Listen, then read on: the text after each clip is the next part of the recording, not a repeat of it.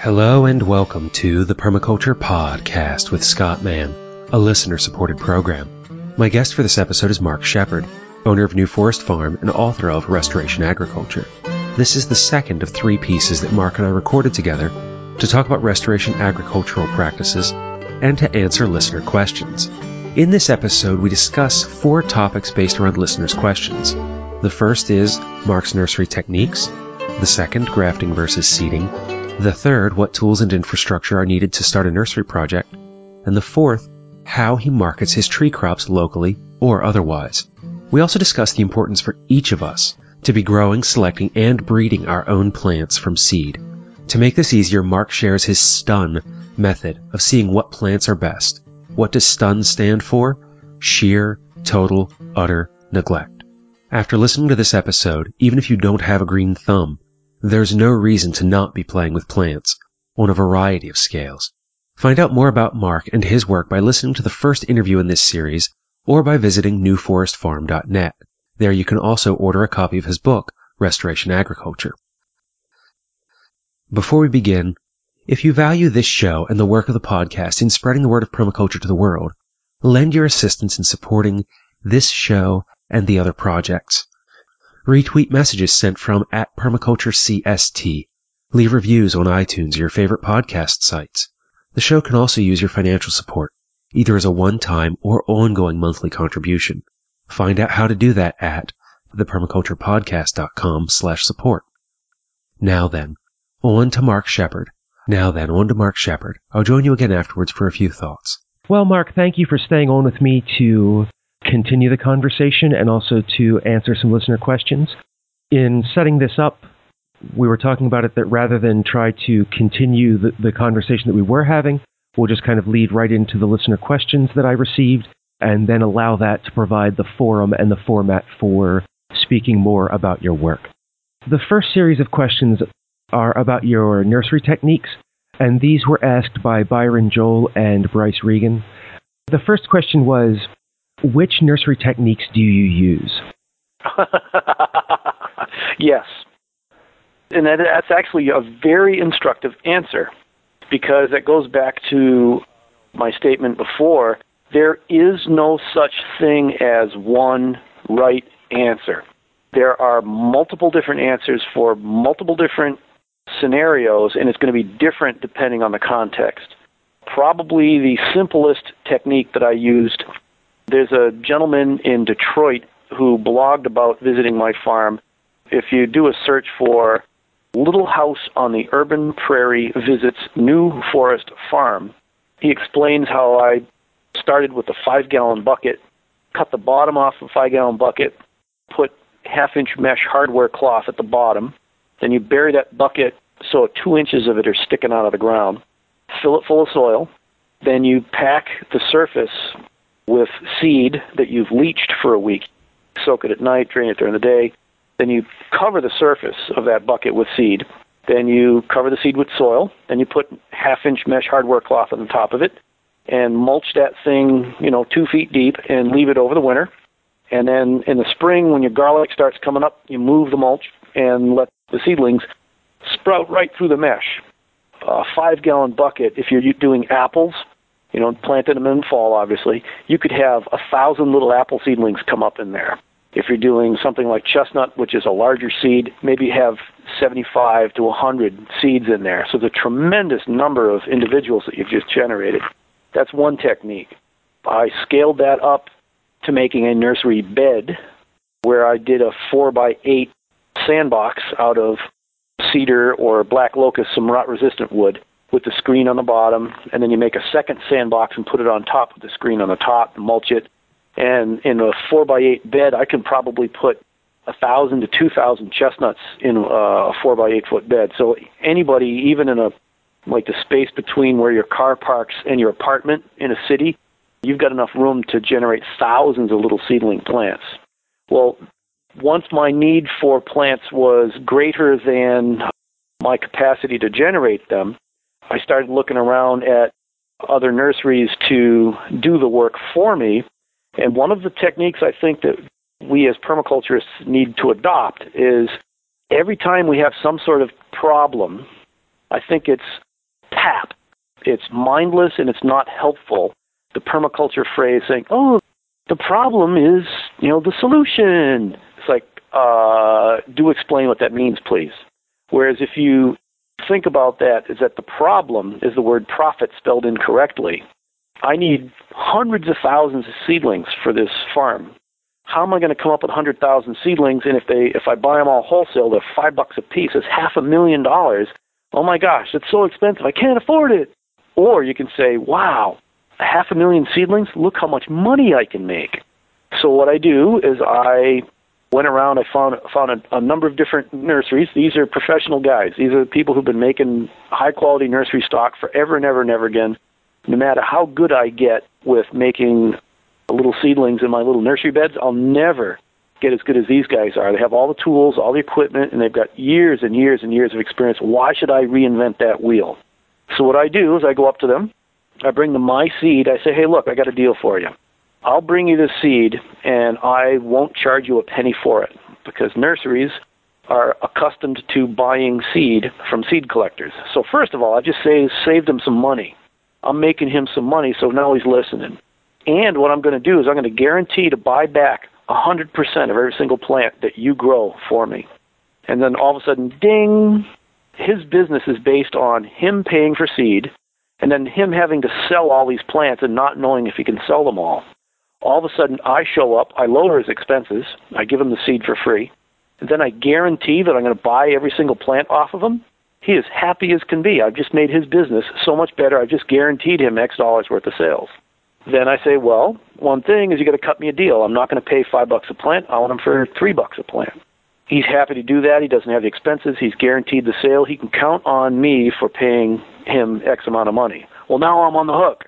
I got to come up with you know fifty thousand dollars worth of cash to pay this guy for nursery stock from my seed.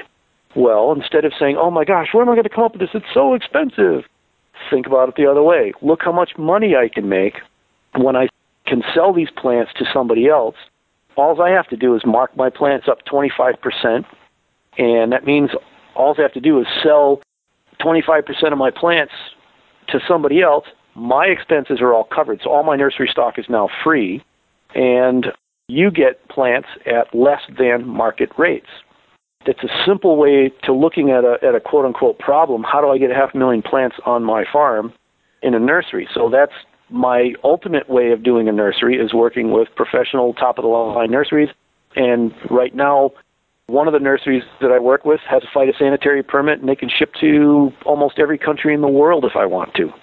So my market where I can sell these plants has almost no upper end, and I, I know that what I get is trees that have been paid for. Every tree that's gone on the ground here has been paid for. And actually, most of them went in at a profit about 50 cents per tree. Because sometimes people ask, well, if you're going to rent land, you know, why would you do this? It's like, well, the reason why I would do this is because every time I put a tree in the ground, I'm making 50 cents per tree. I'll rent ground for one year and make 50 cents per tree, planting it full of trees. And then if the next guy comes along wants to plow them under, that's his choice. I put my trees in the ground. I did my job. So yes, those are my nursery techniques. I'm sitting here a little stunned because the amount of wisdom, if you will, that you just imparted on me and many of the holes you just filled in some of the questions that I've had about permaculture as a profitable venture on a large scale. You know, if you gave me Iowa as my next permaculture project, you know how much money I'd make? I'd be a zillionaire. Everything we do, this is a design. Permaculture is a design process. If you don't design it to be a profitable venture, don't be surprised if it's not. Design it to be a profitable venture. We can still take care of earth care, people care, in an equitable system, I can offer plants to you. You can buy plants from me for less than any catalog price anywhere, except for wild seedlings from the DNR because those are wild unselected seedlings. We have highly selected plants that are generally half the price of what you can get from anybody else. I think that's service to humanity, that's service to the planet, and that's a fairly equitable system, and it pays for all my plant material and it works within the system that we currently have. And it works within the current economic system because it has to. It won't let me not work within this current economic system. You know, since we're talking about the current economic system, don't be afraid of debt. think about this. I got out of college, I was $50,000 in debt. I had no job and no prospects. How on earth can I start farming? Over and over, I hear this line parroted, and it's absolutely BS. Oh, so many young people want to get into farming, but they can't get into farming. For one, yeah, there's a lot of people who think they want to get into farming, but over and over again, I've got people who have land and they don't know what to do with it, and they're desperately looking for some young folks to take over. Well, the young folks who want to take over don't want to actually have responsibility because you actually have to pay your actual bills. Yes, for real. You'll actually have to get up before the sun some days, and you'll actually actually have to stay up until after the sun goes down. You'll be cold, you'll be hot, you'll be wet, and you can be so deeply soul satisfied. And you have to know how to work the numbers. We started $50,000 in debt, no job, no prospects. Well, how do you get land? Well, you borrow money. Oh no, you borrow money, you put the yoke of slavery and you trudge for the rest of your life pulling the plow and you die in penury. That's what the man wants you to believe. Go to some of these get rich quick seminars. This is what people are doing all over the place with real estate is you're buying real estate, distressed real estate, perhaps somebody missed payments on it, they've got to get rid of it. You help them have a better life because you remove the horrible weight of this 100 acre farm that's dragging them down. They can't keep up with it anymore. Now, what you do is you borrow more money to actually improve the asset value of that property. Perhaps you plant half a million trees on it that are now productive. You get it reappraised, it's worth more money. The difference between what you put into it on borrowed money and what it's appraised at, you can go to the bank and borrow again, and you just put that borrowed money in your pocket. This is what real estate flippers do all the time. They buy they buy a condo, they spray down the walls, they paint it all white, and then they get it reappraised and they sell it for more money than they bought it for. That's how this system works. We can do it with permaculture, and instead of leaving behind these little crackerbox condos that crumble and fall apart with the next storm, we're producing, we're creating ecological systems that'll be here for thousands and thousands and thousands of years, producing food, fuels, medicines, and fibers, and good livelihood for people. That's the power of borrowing as leverage. If you only have a dollar, you can only buy a dollar's worth of stuff. But if you have a dollar and you borrow 10, you can now leverage a much bigger project with that borrowed money. Don't be afraid to borrow money. That's how the system works.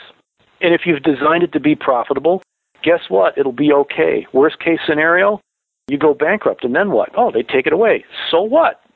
So what? They take my farm away. I've had 20 years of really good life here. I eat really well, raise a family. You know, we play lots of music. Lots of people have come and gone. They take it away. So what? I planted paradise. I planted paradise. And then, oh, well, gee, what if you die along the way? Well, then your life insurance policy wipes out your debt and your family has real estate paid for, free and clear, with a perennial permaculture system that's productive for the next 5,000 years and it's paid for, free and clear. And you had enough cash left over to put into an endowment fund that'll pay the taxes. That leads to the second question from this.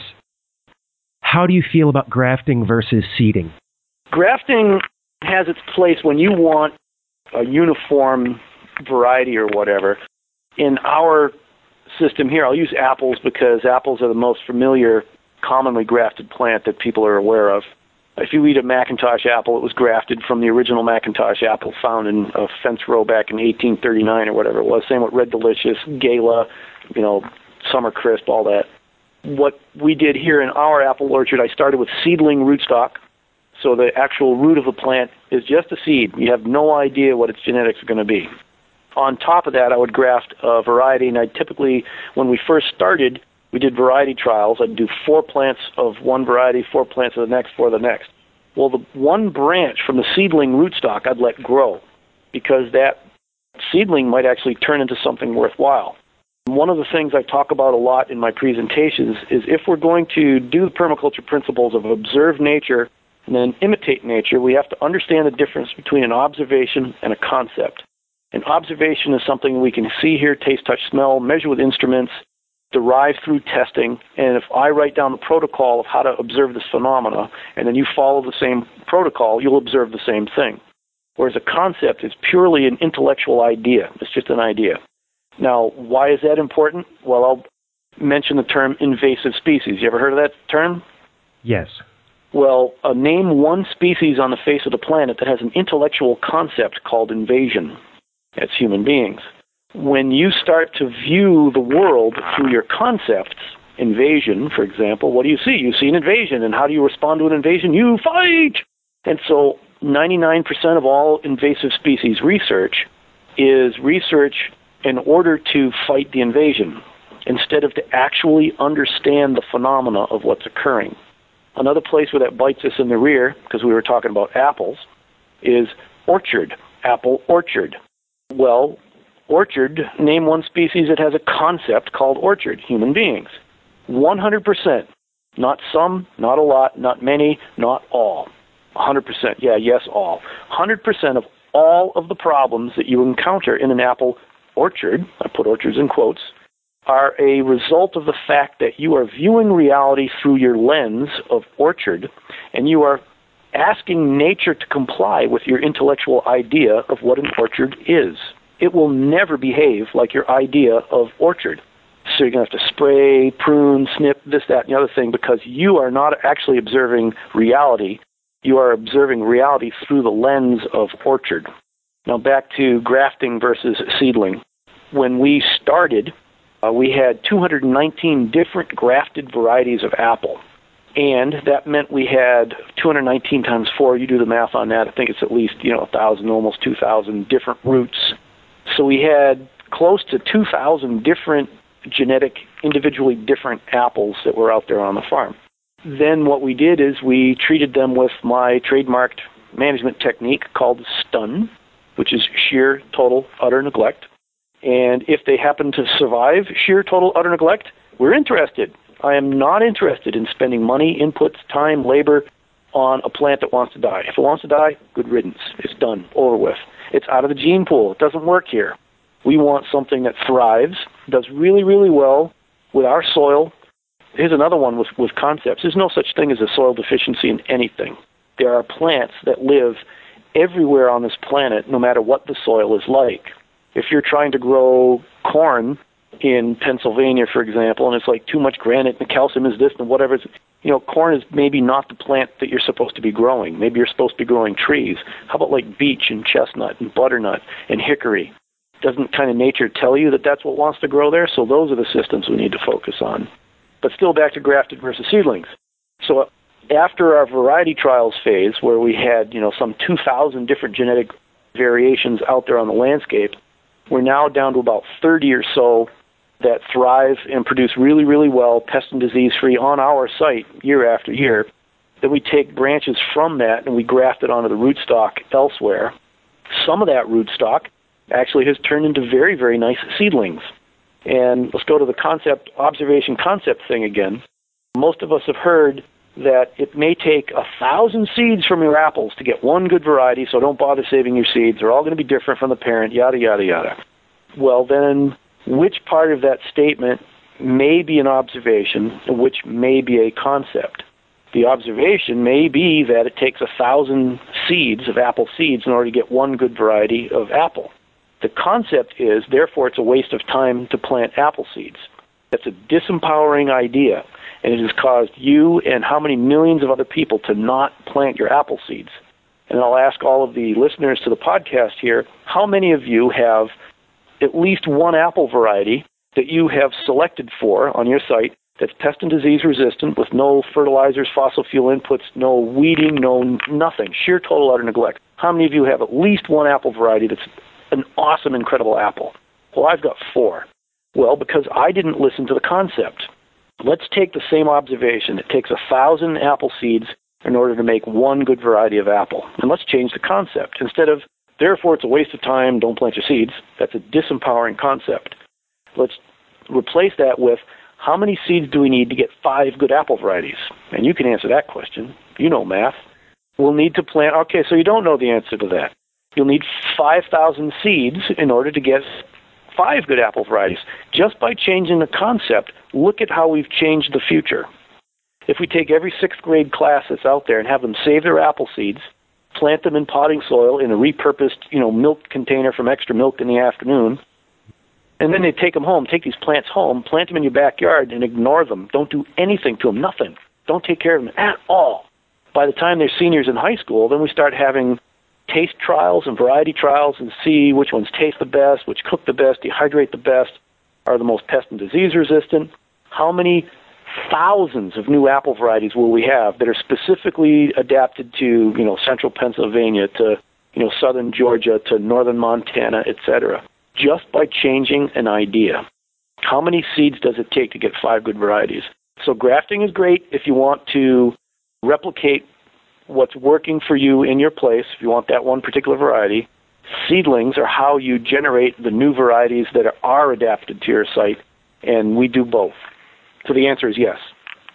That simple idea of the need for empowering statements, if we change the way we look at these ideas, we can get a lot more work done. We can do a lot more good in the world by not listening to those criticisms and finding the right way to approach these ideas. That's all I've done with permaculture is I'm starting to see things from the other side of the equal sign because an equation has something on one side and an equal sign in the middle and something on the other. Both sides are the same. On one side of the equation, it's like 100,000 plants at $5 each, that's half a million dollars. Oh, that's so expensive. That's one side of the equal sign. The other side of the equal sign is like 100,000 plants, $5 in each. Wow, how much money can I make? The same thing, you're just viewing it from the other side of the equation, the other side of the equal sign. Uniformity, we've got to have grafted material so everything's uniform. Who says it has to be uniform? Have you ever grown potatoes or green beans or peas or corn? None of them are uniform. They're all different shapes and sizes. Who says we have to have uniformity in fruit and nuts? That's what machines are for we go ahead and we grow all these fruits and nuts. They're all these different sizes, and then after the fact, we process them into various different grades and sizes. That's where your uniformity comes in. What we need is productivity. We want total pounds of yield per acre. And just thinking about the apple, historically in the United States, there was a tradition of apple cider, hard cider, and that it was planting apples from seed and then just blending whatever happened to grow into a into a fermentable juice that could then be used to make cider. Let's go back to Johnny Appleseed's day, 1700s, when they actually planted a, a orchard. It was all seedlings at first, and then what you would do is you'd look at the trees and say, well, guess what? Some of those, no pests or diseases bother.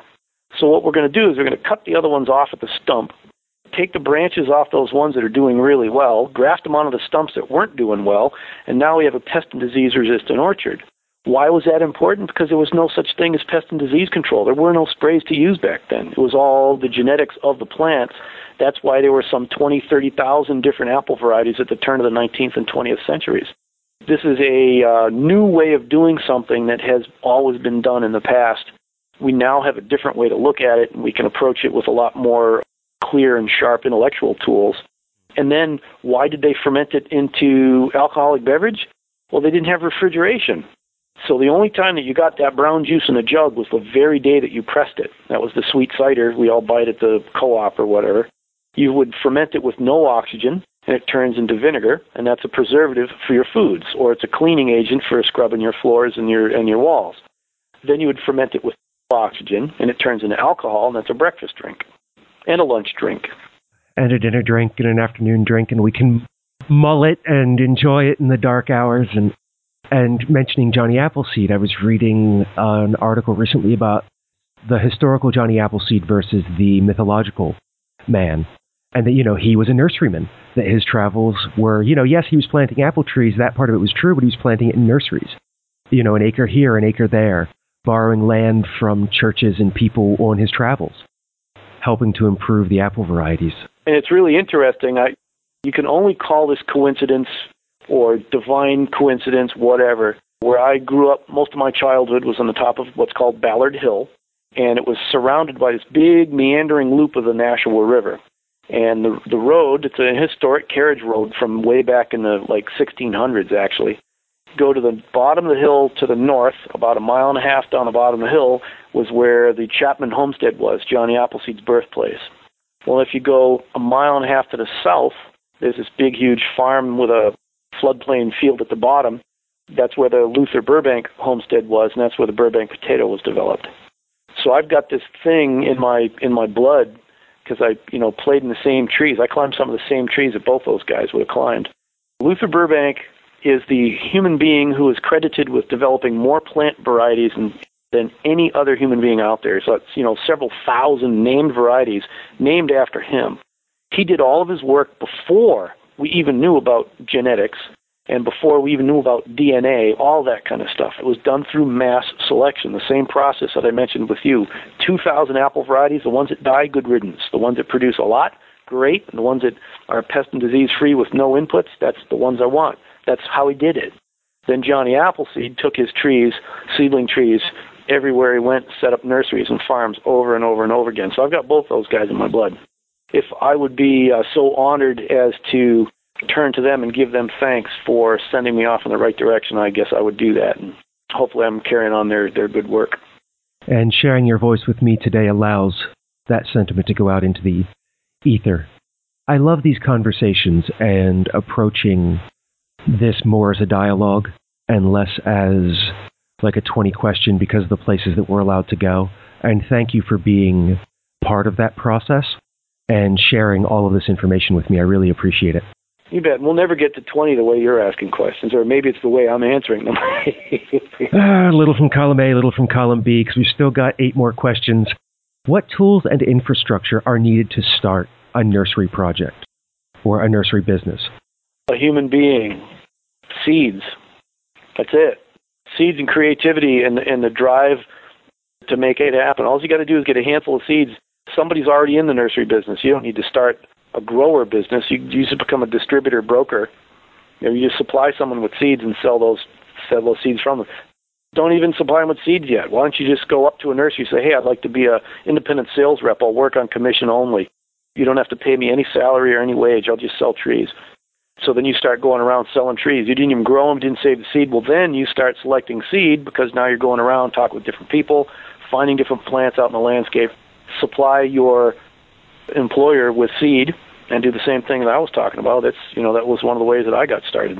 I started by selling trees for somebody else.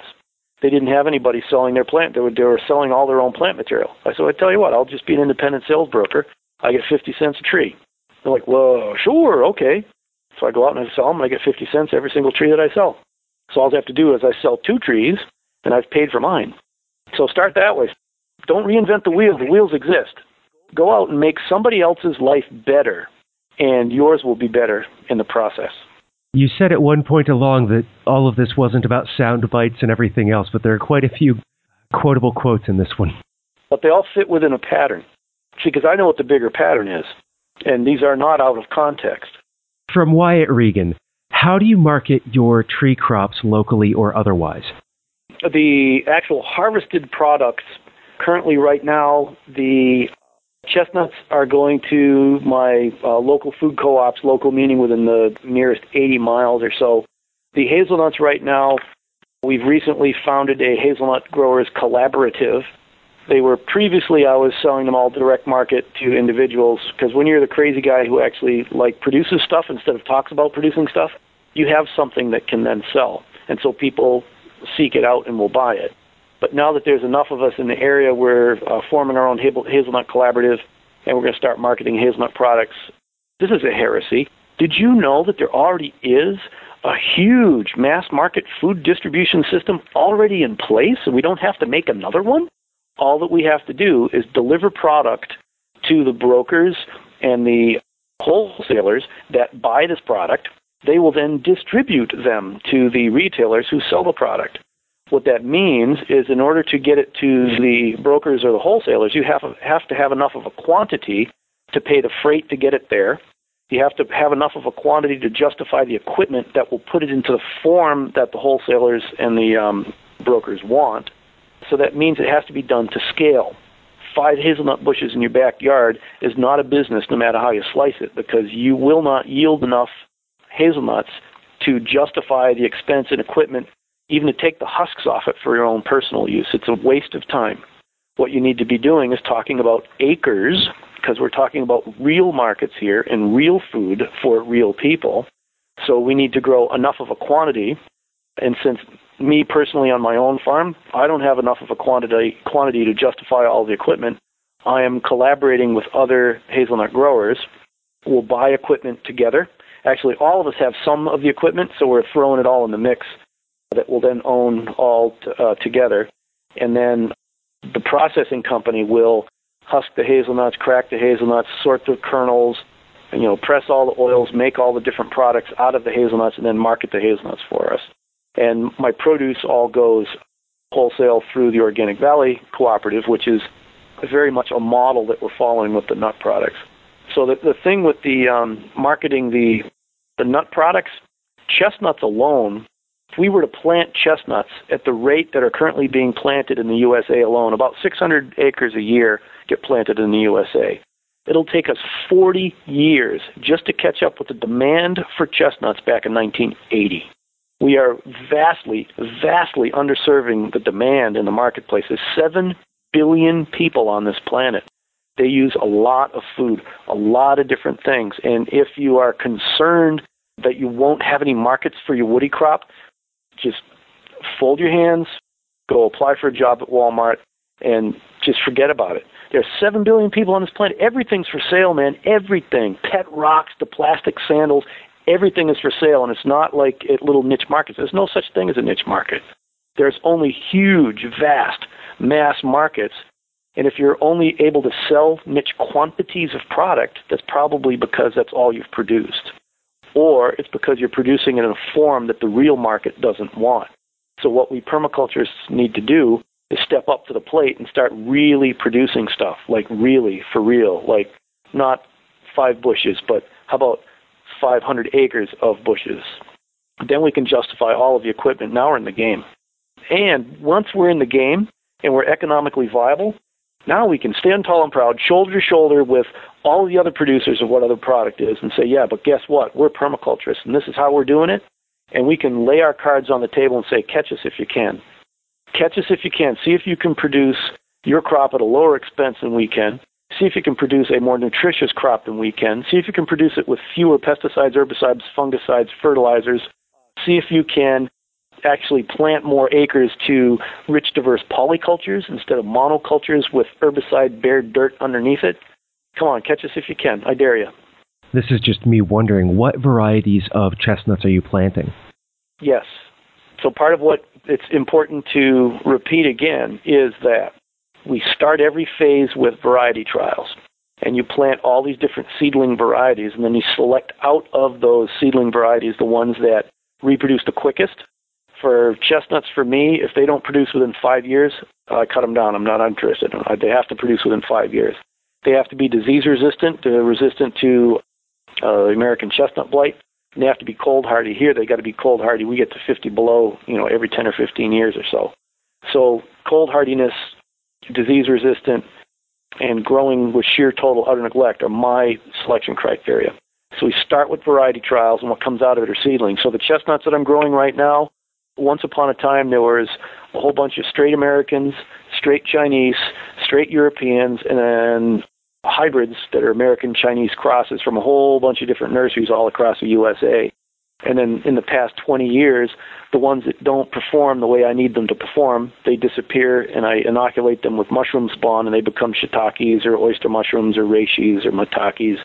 And then the ones that are left behind, from the looks of them, it seems to me that the uh, genetics are becoming more and more Chineseoid.